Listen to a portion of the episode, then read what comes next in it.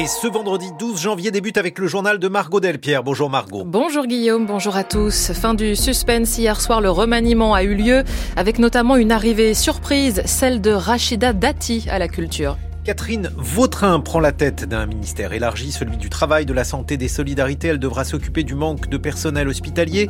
Une patiente est morte aux urgences cette semaine.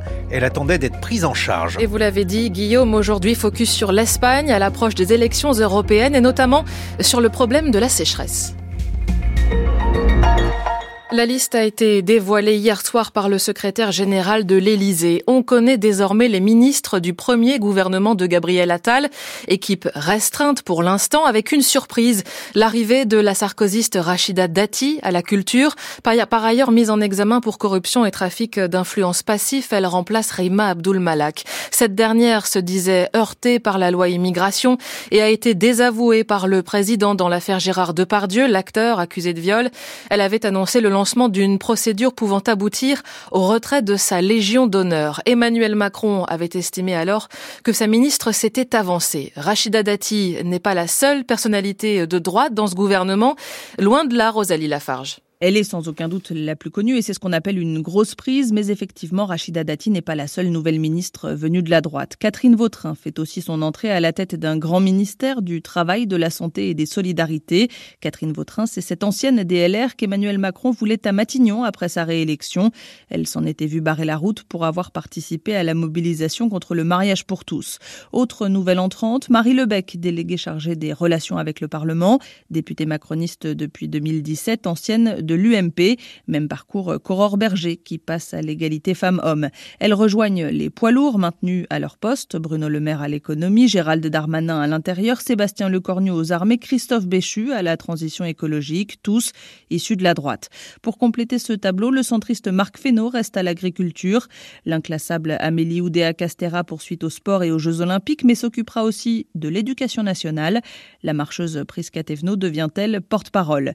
Restent trois noms classé à gauche, Éric Dupont-Moretti toujours à la justice, Sylvie Retailleau maintenue à l'enseignement supérieur et la recherche, et un autre recrutement inattendu, celui de Stéphane Séjourné, cet ancien conseiller politique du président, jusqu'ici patron du parti macroniste et de son groupe au Parlement européen, s'installe au ministère de l'Europe et des Affaires étrangères, lui qui était jusqu'ici pressenti pour prendre la tête de liste de la majorité aux prochaines élections européennes. Un gouvernement surnommé Sarkozy IV par l'écologiste Marine Tondelier et le communiste Fabien Roussel. Même son de cloche chez Olivier Faure du PS. Qu'en pense le patron de l'équipe? Gabriel Attal a répondu hier soir sur le plateau du 20h de TF1. Moi, je ne suis pas là à demander à mes ministres de vider leur poche pour me montrer la carte de leur parti politique. Et je ne pense pas que c'est ce que les Français attendent. Vous avez dans le gouvernement, effectivement, des personnes qui ont une sensibilité de droite. Et vous avez des personnalités qui ont une sensibilité de gauche. Je pense à Éric Dupont-Moretti, le garde des Sceaux, à Stéphane Séjourné qui a été nommé euh, ministre des Affaires étrangères, à Sylvie Retailleau, la ministre de l'Enseignement supérieur et de la Recherche. L'important, et je crois que les Français qui nous regardent, c'est ça qu'ils attendent, c'est qu'on réponde à leurs problèmes et qu'on agisse résolument pour la réussite de notre pays. Gabriel Attal hier soir sur euh, TF1. Parmi les dossiers qui attendent déjà Catherine Vautrin sur le bureau qu'elle occupera en fin de matinée, celui du manque de personnel hospitalier. Une patiente est morte aux urgences du CHU de Nantes il y a dix jours. Elle avait été admise pour un Covid avant d'être placée sur un brancard où elle a attendu d'être prise en charge. Information révélée mercredi par nos confrères de France Bleu Loire-Océan, confirmée ensuite par la direction. De son côté, le syndicat Force ouvrière évoque une situation très préoccupante occupante aux urgences de cet hôpital, Nourad Mahmoudi.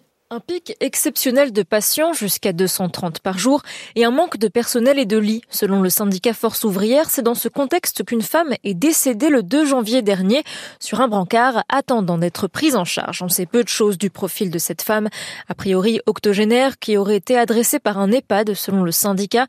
Syndicat qui exclut toute faute professionnelle de la part des soignants et préfère évoquer de son côté des conditions de travail éreintantes et une saturation des urgences qui, je cite, mettent en patients et soignants.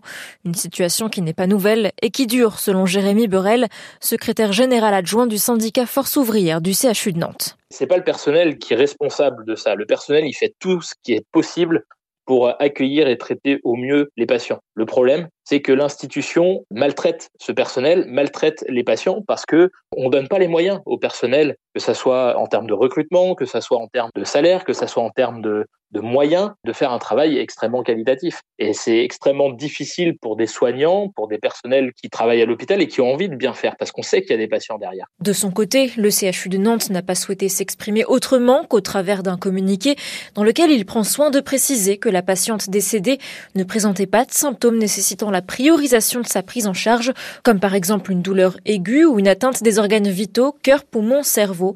Le CHU précise par ailleurs avoir pris plusieurs mesures de renfort des urgences ces derniers mois.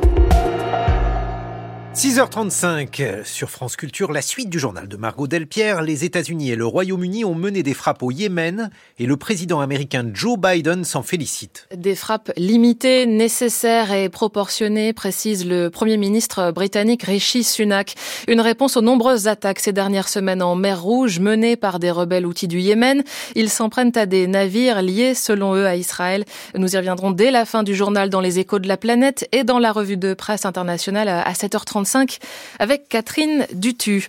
À cinq mois des élections européennes, France Culture vous propose une série de focus, à commencer aujourd'hui par l'Espagne, où la sécheresse est majeure depuis quelques années. Les tensions autour de l'eau sont un sujet politique clivant. La directive cadre sur l'eau adoptée par l'Europe il y a plus de 20 ans établit donc un cadre pour une politique globale communautaire dans ce domaine. Pour Leandro Del Moral, professeur de géographie humaine à l'Université de Séville, membre de la Fondation pour une nouvelle culture de l'eau.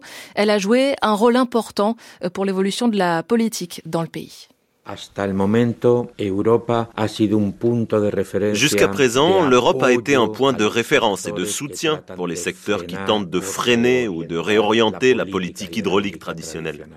Il existe un débat politique fort sur l'eau en Espagne. Il y a des discussions intenses autour de la directive cadre sur l'eau et sur les plans hydrologiques qu'elle exige. La priorité, c'est la conservation ou la restauration des écosystèmes aquatiques.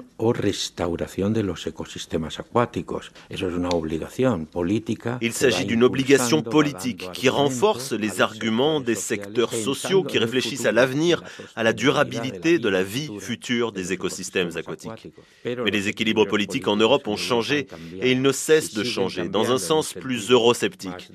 La directive pourrait être modifiée et ses ambitions réduites et cela affectera l'Espagne car il existe ici une dynamique pour une politique hydraulique traditionnelle.